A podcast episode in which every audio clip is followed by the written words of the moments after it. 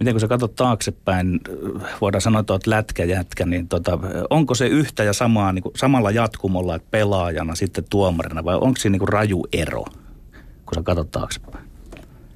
Oletko tehnyt ikään kuin kaksi uraa vai yhden pitkän lätkäjätkän uran?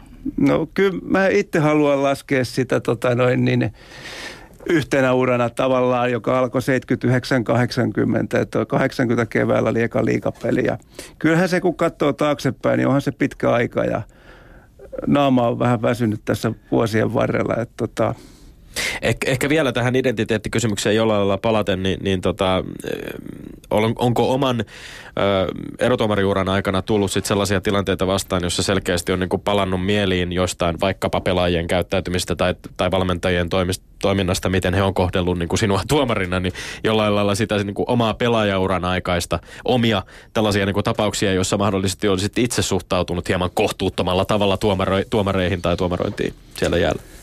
No ei välttämättä, välttämättä niin kuin, haastavaa hommaahan se on, se on niin kuin, ja ei siellä kauheasti kannata pelaajaa niin kuin tuomarin ymmärtää. Mm.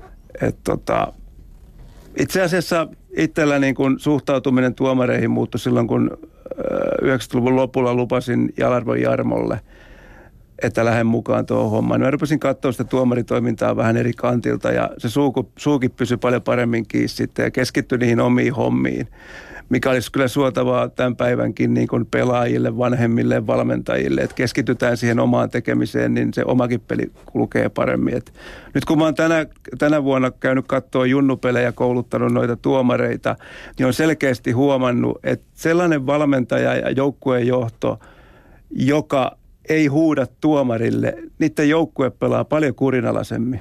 Mm. Ja ne on yleensä menestyviä joukkueita.